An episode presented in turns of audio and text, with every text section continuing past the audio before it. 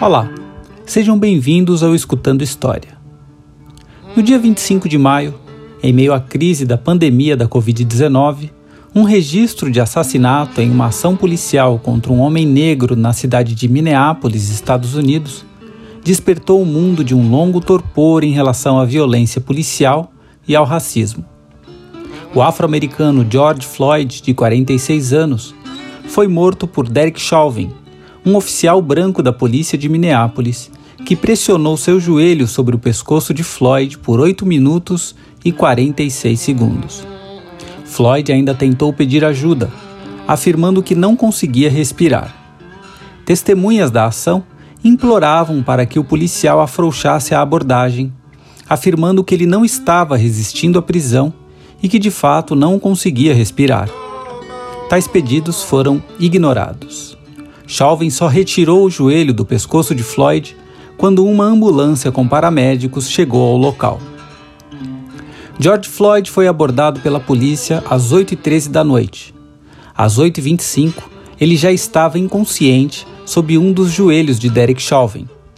Levado para o hospital, ele foi declarado morto às 9h25. No dia seguinte, uma série de vídeos que registraram a brutal ação policial correram o mundo. Nesse mesmo 26 de maio, grupos começaram a prestar homenagens a Floyd no local de seu assassinato com cartazes em referência à violência policial e ao movimento Black Lives Matter. Logo, o número de pessoas aumentou, engrossando o protesto com as frases Justiça para George e Não consigo respirar. Nos dias seguintes, os protestos ganharam mais força e logo se tornaram mais agudos. As manifestações se espalharam rapidamente pelo país, denunciando a brutalidade policial e o racismo. Delegacias e lojas foram destruídas e incendiadas não apenas em Minneapolis, mas também em outras cidades do país. No dia 31 de maio, manifestações em Washington fizeram com que o presidente Donald Trump fosse levado para o bunker da Casa Branca. O próprio Trump reagiu às manifestações mais radicais, afirmando que usaria a Guarda Nacional contra os manifestantes. Em Los Angeles e Nova York, viaturas da polícia foram incendiadas ou destruídas. Em Denver, no Colorado, milhares de pessoas se deitaram com o rosto virado para o chão, repetindo a frase: Eu não consigo respirar. Últimas palavras ditas por George Floyd. Em Baltimore, manifestantes se ajoelharam no chão em frente à polícia e repetiram o nome de pessoas negras mortas por forças policiais. Protestos pacíficos e manifestações mais violentas tomaram conta de mais de 140 cidades em quase todos os 50 estados americanos. A ira com a brutalidade policial que causou a morte de George Floyd juntou-se à indignação pela alta mortalidade de negros na pandemia da Covid-19 e também ao alto desemprego que a própria pandemia gerou entre os afro-americanos e a população mais pobre do país. Nas semanas seguintes, as manifestações também se espalharam por cidades na Europa e em outros lugares do mundo. No dia 7 de junho, o Brasil também contou com uma série de manifestações contra o racismo e contra a violência policial, engrossando o coro de protestos contra o governo do presidente Jair Bolsonaro, que já ocorrem em meio à grave crise política e sanitária que o país atravessa. Este episódio do Escutando História revisita alguns momentos históricos que mudaram a trajetória das relações raciais nos Estados Unidos, aumentando a pressão popular contra a segregação racial, o racismo e a opressão e pela cidadania plena da população negra. Neste episódio, contamos com a participação do professor Amilcar Pereira, da Universidade Federal do Rio de Janeiro, que é especialista em História das Relações Raciais do movimento negro nos Estados Unidos e no Brasil e em temas da cultura afro-brasileira. The driver noted that the front of the bus was filled with white passengers and there would be uh, two or three men standing. He looked back and asked that the seat where I had taken, along with three other persons, one in the seat with me, and two across the aisle was seated. He demanded the seats that we were occupying. The other passengers very reluctantly gave up their seats, but I refused to do so. He then called the officers of the law. They came and placed me under arrest, and I was bond bailed out shortly after the arrest. And the trial was held December 5th on the next Monday, and the protest began from that day, and it is still continuing. Acabamos de ouvir um trecho de uma entrevista dada por uma das figuras mais importantes da história da luta pelos direitos civis da população negra nos Estados Unidos, Rosa Louise Macaulay, que ficaria conhecida como Rosa Parks. No início da noite do dia 1 de dezembro de 1955, na cidade de Montgomery, Alabama, esta costureira de 42 anos entrou em um ônibus da Montgomery City Lines, sentando-se em um dos bancos vazios reservados aos negros. Na maioria das cidades do sul dos Estados Unidos, o transporte público era segregado, separando brancos e negros há mais de cinco décadas, seguindo as chamadas leis Jim Crow de segregação racial. As chamadas leis Jim Crow foram legislações estaduais e locais que estabeleceram a segregação racial no sul dos Estados Unidos, principalmente a partir do final do século XIX e início do XX. Elas vigoraram até 1965 e estabeleciam separação entre negros e brancos em locais, transportes e aparelhos públicos. Essas leis também tornaram o registro eleitoral e as regras eleitorais mais restritivas, impedindo a participação política da imensa maioria dos negros e de brancos pobres. Era a institucionalização de um sistema opressor que deixava em desvantagem econômica e social a maioria da população negra nos estados do Sul. Rosa Parks sentou-se em um dos lugares mais próximos da área reservada aos brancos. Quando o coletivo fez uma parada em frente ao Empire Theater, vários passageiros, muitos deles brancos, entraram. Três homens brancos ficaram de pé, já que a área reservada a eles já estava cheia. Ao notar que haviam pessoas brancas de pé, o motorista então moveu a placa que separava as duas áreas para além dos assentos, onde Parks e outros homens negros já estavam sentados, solicitando a eles que se levantassem para dar lugar aos passageiros brancos. Os outros homens negros, mesmo protestando, acabaram cedendo seus lugares. Mas Rosa Parks se recusou. Ela apenas se moveu para o assento próximo à janela, permanecendo sentada o motorista perguntou por que ela não se levantava e ela respondeu: Porque eu não deveria ter que me levantar. Foi então que o motorista a confrontou: Se você não se levantar, terei que chamar a polícia e você será presa. Ela apenas respondeu: Você pode fazer isso. Rosa Parks foi presa por violar o capítulo 6 da seção 11 do Código de Lei de Segregação Racial da cidade de Montgomery. Ela acabou saindo da prisão na mesma noite, com a ajuda do amigo Edgar Nixon, um destacado membro do NAACP, a Associação Nacional para o Avanço das Pessoas de Cor, e Clifford Durr, um advogado branco que se notabilizou por defender a população negra contra a violação de seus direitos fundamentais. O gesto de desobediência civil de Rosa Parks logo se desdobraria em um importante movimento de protesto na forma de boicote contra a segregação racial no sistema de transportes de Montgomery. Edgar Nixon viu na ação de Parks e na sua prisão uma oportunidade importante para canalizar a ira popular de longa data contra a segregação racial. O movimento para organizar o boicote teve início na igreja em que um jovem e ainda desconhecido pastor, Martin Luther King, pregava. King, que se tornaria uma das principais figuras de liderança do movimento pelos direitos civis, foi então escolhido como líder da Montgomery Improvement Association. O boicote foi anunciado em todas as igrejas da cidade no domingo anterior ao primeiro dia.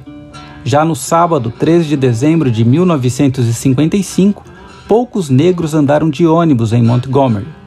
Grupos organizaram esquemas de carona solidária para aqueles que tinham que se deslocar por longas distâncias até os seus locais de trabalho. Taxistas negros passaram a cobrar o mesmo valor das tarifas de ônibus para transportar passageiros que aderissem ao movimento.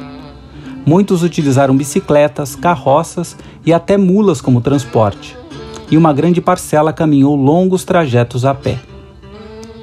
As calçadas da cidade ficaram cheias e as igrejas arrecadaram dinheiro para enviar sapatos novos aos participantes do movimento. A maioria dos afro-americanos de Montgomery experimentou o mesmo tipo de humilhação que Rosa Parks não quis mais sofrer em sua firme decisão de permanecer sentada, mesmo que isso custasse a sua prisão. Logo, o sistema de transporte sentiu o baque econômico. Mas os racistas da cidade também reagiram, muitas vezes se utilizando da violência.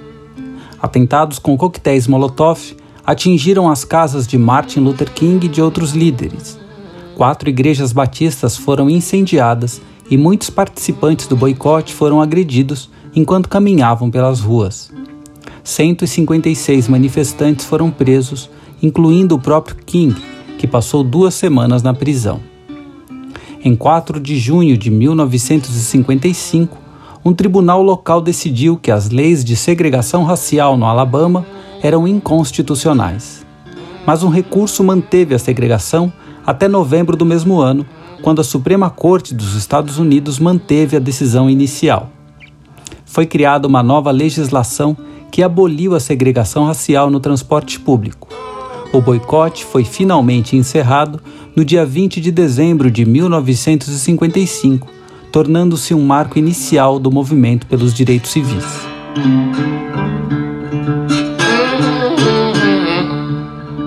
Ao longo dos anos, uma série de mitos e lacunas foram estabelecidas em relação à história e à memória na luta pelos direitos civis dos Estados Unidos. A mais frequente, relacionada com o suposto caráter acidental do gesto de Rosa Parks ao decidir não ceder o seu lugar para um homem branco no ônibus de Montgomery.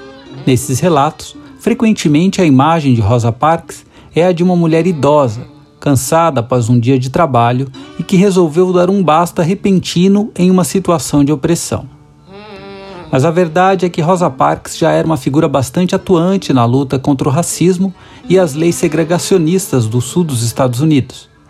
Ela era casada com Raymond Parks, um destacado ativista pelos direitos civis e em sua casa haviam frequentes reuniões da NWACP, da qual ela também era membro atuante. Em um depoimento posterior, Rosa Parks afirmou que naquele dia 1 de dezembro de 1955, ela não era uma senhora idosa que voltava para casa cansada fisicamente após um dia estafante de trabalho. Ela tinha apenas 42 anos. Ela estava cansada de ser tratada como uma cidadã de segunda classe. Conversamos com o professor Amilcar Pereira sobre o sentido desse apagamento histórico das posturas e dos discursos combativos tanto de Rosa Parks como de Martin Luther King. Bom dia, Edson. É, bom, aqui é Amilcar Pereira, professor da UFRJ. É, eu vivi nos Estados Unidos durante cerca de dois anos. No primeiro ano, é, em momentos diferentes. No né? primeiro ano foi em 2008. Eu fazia o doutorado de sanduíche. Eu passei o ano inteiro de 2008. Cheguei lá em janeiro, fui embora no final de dezembro e acompanhei todo o processo eleitoral e, e, que da eleição do Obama, né? O Obama foi eleito em novembro de 2008. Eu estava lá, acompanhei toda a festa. Foi um, um ano realmente muito rico em acontecimentos é, em muita discussão sobre a questão racial nos Estados Unidos e eu vivia lá. E uma das frases que aparecia nas camisas de, das pessoas que compravam e que apoiavam Obama, e isso circulou muito na época, eu lembro bem, era uma camisa que tinha uma frase assim: é, é, Rosa Parks said so Luther King could walk. Luther King walked so uh, Obama could run. Isso porque o Obama estava disputando, lá eles chamam de run, né, de correr, né, de disputar a presidência, a corrida presidencial. Então a Rosa Parks sentou no ônibus, então Martin Luther King pôde marchar, né, pôde caminhar. o Luther King marchou, caminhou, então agora o Obama pode correr, pode disputar a corrida presidencial. É, essa relação é, de determinadas ações é, ali focando em, em, aspectos da personalidade ou da história desses, desses personagens, a Rosa Parks e Luther King, são realmente muito fortes na sociedade norte-americana. A Rosa Parks como aquela senhora negra cansada, porém consciente, que resolve sentar no banco do ônibus reservado às pessoas brancas e dali não sai, é presa e tal. É como se esse tivesse sido o primeiro caso de uma pessoa negra que comete essa desobediência civil, é, deslanchando aí toda uma discussão, e por outro lado, como se fosse uma coisa meio aleatória. É, o que é um equívoco, já que a Rosa Parks era uma militante da NAACP, da Associação Nacional para o Avanço das Pessoas de Cor, que é uma organização é, do movimento negro criada ainda em 1909 no iníciozinho do século XX e que teve uma atuação muito importante né, na, nas lutas por direitos civis desde que foi criada. Uma das lideranças foi o, o, o Du Bois, que é o grande intelectual negro no início do século XX, lá nos Estados Unidos. E a Rosa Parks era uma militante dessa associação, portanto, uma pessoa que tinha um trabalho que antecedia muito aquela vez em que ela sentou no ônibus e foi presa e etc. É, e por outro lado, muitas outras pessoas fizeram aquilo antes, é, de diferentes formas, não só em ônibus, mas atos de desobediência civil de pessoas articuladas, organizadas no movimento negro lá nos Estados Unidos, foram constantes antes daquela data, em 1955, se eu não me engano. É, e por outro lado, o que também traz essa memória com muita força é o fato de que o Martin Luther King era o pastor é, muito jovem, ele tinha 26 anos na época, mas ele era o pastor é, da congregação batista é, da igreja na região onde a Rosa Parks foi presa por sentar no, no, no, banco reservado às pessoas brancas naquele ônibus. E o Luther King organiza um, um boicote aos ônibus da empresa municipal que foi muito bem sucedido. Martin Luther King ali se destacou como uma liderança nacional, é, porque o boicote foi muito bem sucedido, a empresa quase entrou em falência, teve que mudar a, a questão do, da segregação nos ônibus, então foi realmente muito eficiente. Esse, esse processo todo acaba também é, consolidando a imagem dessas, dessas duas personagens é, nesse aspecto da desobediência civil, naquele momento, ainda nos anos 50, em que a luta pelos direitos civis vai deslanchar na sociedade norte-americana como um todo. São figuras articuladas, né? Eles estavam no mesmo espaço é, e, e, são agem é, não de maneira diretamente articulada, mas a forma como se articulam naquele tempo e naquele espaço e acabam promovendo a imagem dessas duas pessoas é, meio que como se fossem é, muito semelhantes. Em uma de suas inúmeras entrevistas, Rosa Parks afirmou que, ao ser confrontada pelo motorista de ônibus para se levantar, ela se lembrou de Emmett Till, um adolescente de 14 anos que havia sido linchado no Mississippi em 28 de agosto daquele mesmo ano o estado do Mississippi tornara-se conhecido por ser uma região com forte racismo e leis bastante restritivas de segregação racial, sem mencionar os diversos episódios de violência e linchamentos contra a população negra. Nascido em Chicago, Emmett Till estava passando férias na época na casa de um tio na cidade de Money, na região do delta do Mississippi. Em um de seus passeios pela cidade com os primos, ele foi acusado de ter feito insinuações sexuais para Carolyn Bryant, uma mulher branca proprietária de uma mercearia. Testemunhas que estavam no local disseram que Emmett apenas assoviou em direção à mulher. Ao saber do acontecido, Roy Bryant, marido de Carolyn, e seu irmão J.W. Millan sequestraram Emmett Till da casa de seus parentes de madrugada por meio de ameaças e, após surrá-lo brutalmente, atiraram em seu corpo, que foi jogado em um rio da região. O corpo dilacerado de Emmett foi encontrado e transportado de volta a Chicago, sendo exposto em um velório com o caixão aberto.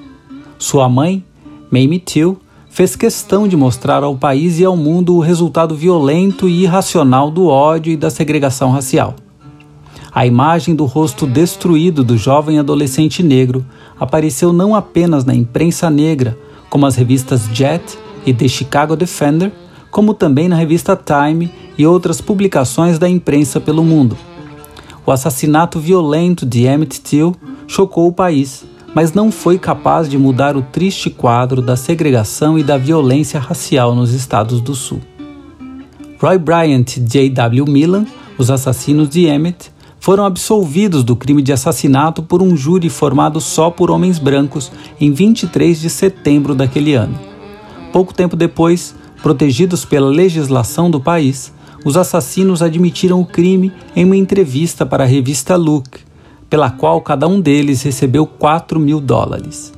A reação à cínica entrevista dos assassinos de Emmett Till foi explosiva e fez com que o movimento pelos direitos civis ganhasse força ao demonstrar o nível de opressão sofrido pela população negra nos Estados Unidos. Muitos especialistas consideram que a morte do jovem foi um ponto de inflexão no movimento.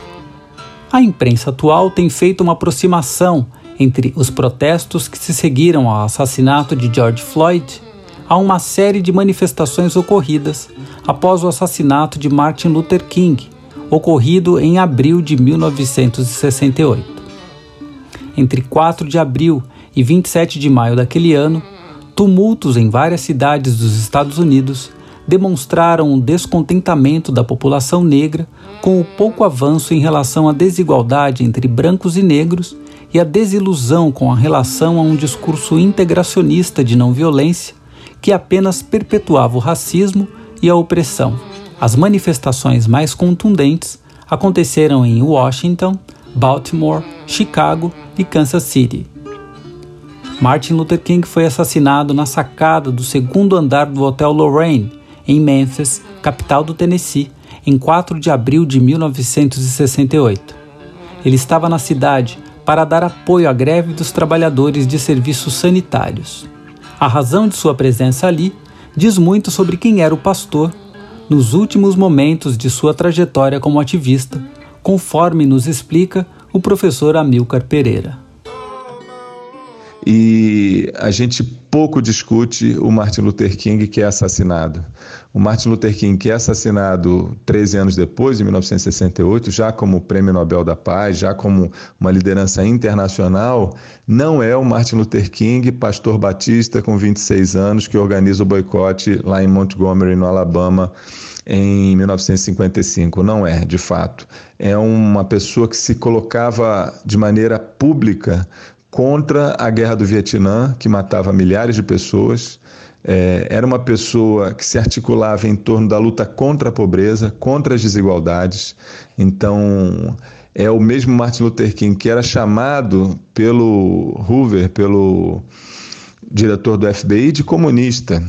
É, esse Martin Luther King dos anos 60, da luta contra a guerra do Vietnã, da luta contra a pobreza, da luta contra as desigualdades, que participava das lutas não só no âmbito específico da questão racial, mas como eu já disse, nessas outras lutas sociais que ocorriam naquele momento, na década de 60, na segunda metade da década de 60 nos Estados Unidos, que eram muitas e muito intensas.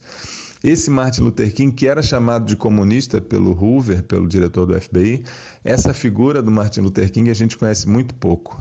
É uma, uma coisa que eu sempre destaco, que eu acho importante, é que o momento em que ele é assassinado, é, em abril de 68, é, ele participa de uma marcha contra a pobreza convocada por trabalhadores, é, por trabalhadores de serviço, se eu não me engano, de limpeza lá, ah, agora me, me, no Tennessee, me fugiu a cidade, acho que em Memphis, se eu não me engano. Você pode conferir aí. É, mas era uma marcha de trabalhadores. É, portanto, é, essa, essa face de luta, de contestação, é, de luta contra as desigualdades do Martin Luther King é muito pouco conhecida.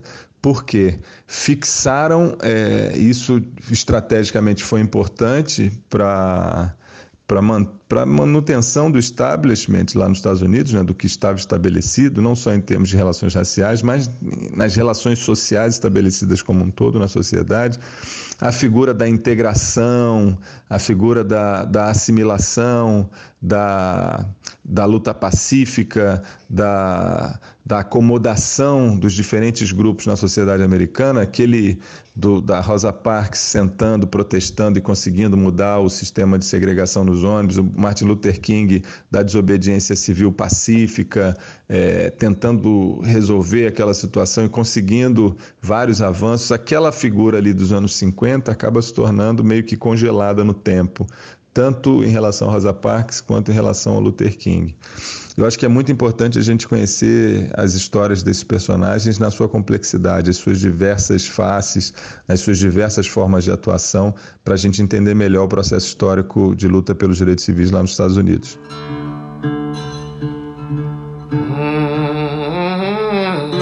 O movimento Black Lives Matter, ou Vidas Negras Importam, em português, originou-se em 2013 com o uso desta hashtag após a absolvição de George Zimmerman, que matou a tiros o adolescente afro-americano Trayvon Martin. A força do movimento cresceu com o surgimento de manifestações de rua em 2014 após a morte de Michael Brown, assassinado pela polícia em Ferguson, no Missouri, e Eric Garner, em Nova York, que também morreu ao ter o corpo pressionado pelos policiais que o abordaram mesmo depois de afirmar que não conseguia respirar. O movimento ganhou força internacional, mas não impediu que outros episódios de violência policial contra pessoas negras continuassem acontecendo. A morte de George Floyd e a imensa reação pública que o assassinato provocou certamente coloca este dramático evento como um disparador de mudanças que ainda estão em curso e cujo resultado ainda não somos capazes de mensurar.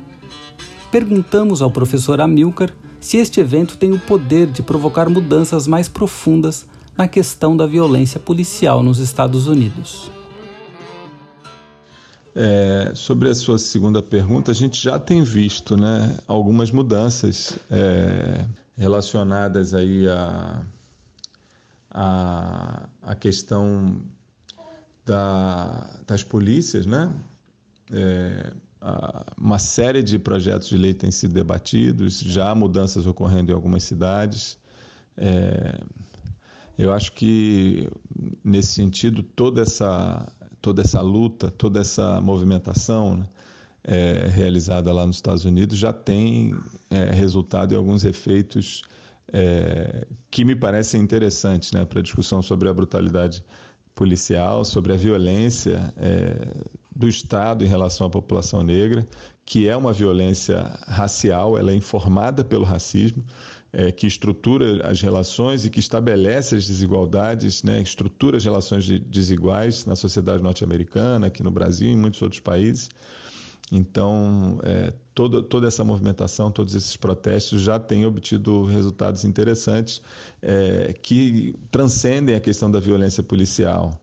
A gente tem visto, por exemplo, toda uma discussão sobre patrimônio público é, que acabou ocorrendo a partir das manifestações contra a violência policial. As estátuas que foram derrubadas, algumas por manifestantes e outras já por é, por, no caso lá da Universidade de Oxford, o próprio conselho universitário resolveu retirar a estátua de um dos financiadores, que era um imperialista, um colonialista, racista, que estava lá no pátio da Universidade de Oxford e vai ter a sua estátua retirada de lá.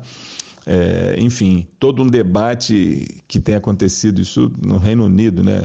todo um debate ocorrido na França, aqui no Brasil, em muitos outros lugares, que acabam sendo também é, muito importantes para a discussão sobre as relações raciais, sobre as desigualdades existentes nessas sociedades, informadas e estruturadas pelo racismo, que é histórico é, que vão, como eu disse, transcender a questão da brutalidade policial. Mas nesse caso específico da violência policial nos Estados Unidos, algumas medidas já estão sendo discutidas é, de maneira direta. É, e eu acho que isso é realmente importante. As mudanças na sociedade só ocorrem através das lutas sociais.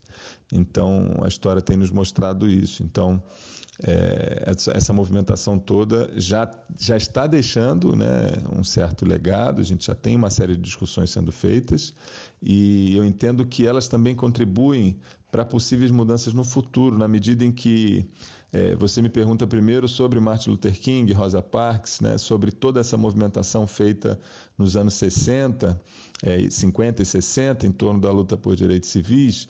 É, isso é história e essa história ela é fundamental para nos, nos informarmos é, sobre as nossas ações no presente. Né? É, é, esse processo histórico que é tão cheio de possibilidades de mudanças, né, de rupturas e de continuidades, esse processo histórico é, ocorrido lá nos Estados Unidos informa a luta que ocorre agora, nesse momento. Então, é, essa luta que ocorre agora é, em 2020, ela ajuda a disseminar, ela contribui para a disseminação de uma cultura de luta antirracista que já vinha acontecendo nos Estados Unidos desde o início do século XX, pelo menos. Se a gente considera aí a NAACP, essa, essa organização criada em 1909, da qual a Rosa Parks é, fez parte antes de sentar naquele ônibus em Montgomery, no Alabama, ou seja, uma história de luta que informa a continuidade dessa luta, que dissemina uma certa cultura de luta antirracista que tem promovido mudanças substanciais na sociedade norte-americana é, e em outras partes do mundo. Aqui no Brasil é muito semelhante. A gente tem lutas do movimento negro organizado em instituições como a Frente Negra Brasileira, por exemplo, em muitas outras, como o Teatro Experimental do Negro, a União dos Homens de Cor, mais tarde o Movimento Negro Unificado, a Sociedade Intercâmbio Brasil-África, uma série de organizações do movimento negro, que historicamente vem se organizando e vem lutando contra o racismo e vem tornando possível é, que, nesse momento, na atualidade, outras organizações surjam, é, outros sujeitos é, se apresentem à sociedade na luta contra o racismo, informados por essa cultura de luta antirracista que vem sendo construída através do tempo. Então, para além do legado específico de mudança em alguma legislação, de alguma alteração no cotidiano das pessoas em função dessa luta, eu entendo que essas manifestações de 2020 também contribuem para possíveis mudanças no futuro a partir da disseminação, da propagação dessa cultura de luta antirracista, que, a meu ver, é fundamental para que a gente possa pensar politicamente saídas para a construção de uma sociedade menos desigual, uma sociedade mais igualitária. Então, isso, isso me parece importante dizer.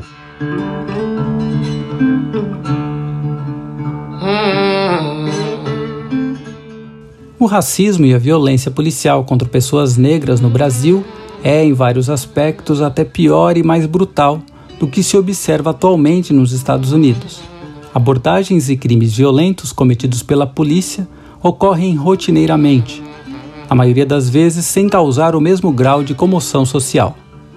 Foi assim com a morte de Cláudia da Silva Ferreira, baleada enquanto ia comprar pão em 14 de março de 2014.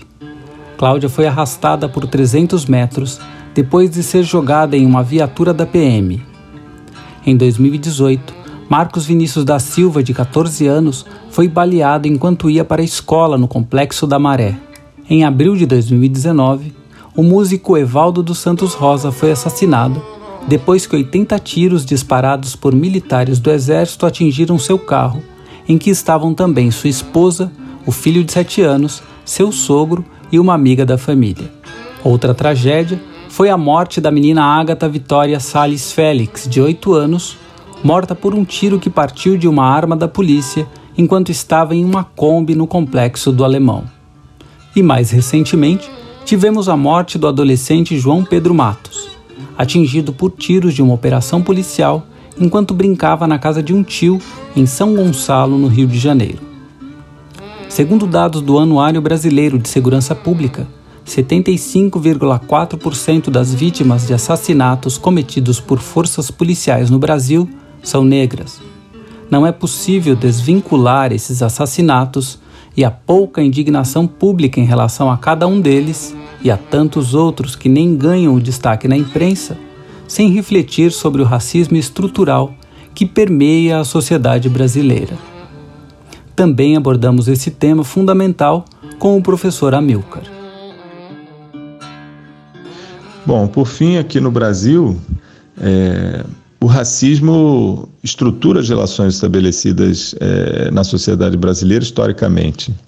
É, a gente sabe, né, como você é historiador também, sei que você sabe, o, o, racismo como sistema de poder, de opressão, de exclusão, ele vai se constituindo ao longo do processo histórico ali a partir do século XVI, né, no momento de dominação, de conquista é, da, da sociedades aqui nas Américas por povos europeus, né?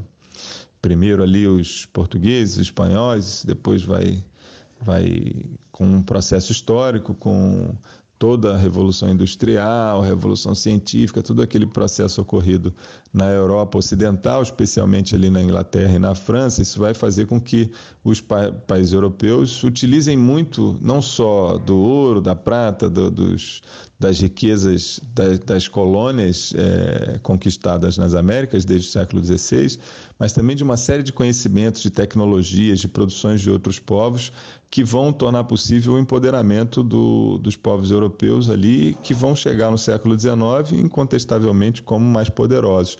E é nesse século XIX do imperialismo europeu ocidental, é quando a própria ideia de Europa que a gente conhece hoje vai se consolidar como lugar de poder, de beleza, de inteligência, de ciência é, esse século XIX ele vai ser marcado é, pela consolidação da ideia de raça, né, do racismo que hierarquiza, que estabelece essa desigualdade entre os, entre os, os diferentes povos.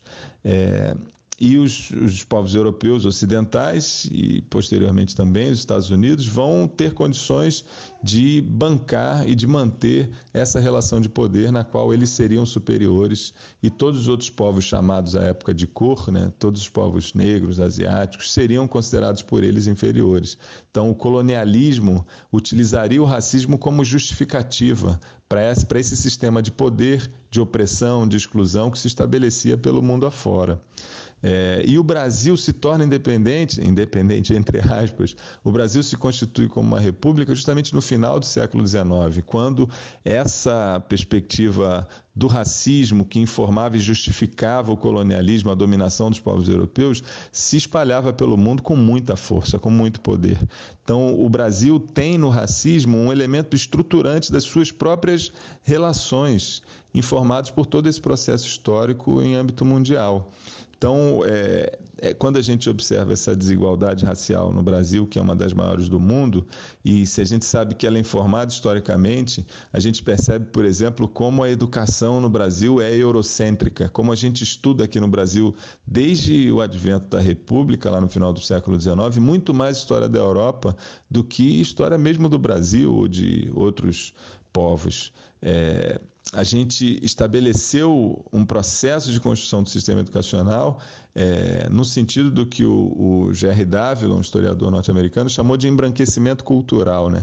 As escolas, é, o sistema educacional foi pensado no Brasil desde o final do século XIX, especialmente no início do século XX, como uma espécie de hospital, de clínica para tornar possível o embranquecimento cultural, a modernização da sociedade brasileira, uma, uma europeização, né, para que o Brasil fosse o mais próximo de uma sociedade europeia possível. É, tudo isso marca as relações, a, a forma como institucionalmente a polícia e outras instituições do Estado agem em relação à, à população negra é muito informado historicamente por essa perspectiva que inferioriza a, a população negra, que coloca a população negra no que o, o Franz Fanon, um intelectual é, revolucionário do século XX, dizia, chamava de uma, uma zona do não ser. A população negra é colocada institucionalmente no que o Fanon chamava de uma zona do não ser. É, é um espaço onde toda ordem de brutalidade, de violência é possível, porque a humanidade desses sujeitos não é considerada. Por isso, uma zona do não ser. Eles não são, não são humanos, não, não são vistos como humanos. E ali naquele espaço, naquela zona do não ser, os 80 tiros no Evaldo são permitidos. Ah, os setenta e tantos tiros na casa do João Pedro também são aceitos de maneira naturalizada. E essa violência só pode ser compreendida se a gente leva em consideração o fato de que o racismo estrutura as relações na sociedade brasileira historicamente. É, ações como a que resultaram na morte do Evaldo, com os 80 tiros no ano passado, ou do João Pedro, com a casa toda cravada de balas é, da polícia agora, duas semanas atrás em São Gonçalo, aqui no Rio de Janeiro, Casos como esse não seriam aceitáveis é, se atingissem pessoas brancas em outras zonas da cidade. É, não seriam de fato aceitáveis na sociedade brasileira. Haveria uma comoção muito maior, porque a própria sociedade é informada por esse racismo que historicamente é, estabelece as desigualdades e estrutura as relações na sociedade brasileira. Então, além de lutar contra a violência policial especificamente, é muito importante, a meu ver, que a gente discuta o racismo e que a gente trabalhe no sentido de superar o racismo desde a educação, desde o sistema de educação é, até as instituições como a polícia, como o Congresso, como o sistema judiciário. A gente precisa discutir o racismo no Brasil para que a gente possa superar essa chaga que, infelizmente, ainda marca a própria formação da sociedade brasileira na contemporaneidade. Muito obrigado aí pela oportunidade é, de discutir um pouco com você esses temas. Estou à disposição para, enfim, em outros momentos a gente conversar. Um grande abraço. Agradecemos imensamente a participação do professor Amilcar Pereira nesta edição do Escutando História. E esperamos que os protestos, discussões e reflexões sobre a violência policial, a desigualdade racial e o racismo permaneçam e não se limitem apenas a esse momento de comoção social. Entender o passado e os processos históricos é um dos principais caminhos para uma sociedade antirracista. Nós ficamos por aqui, até a próxima.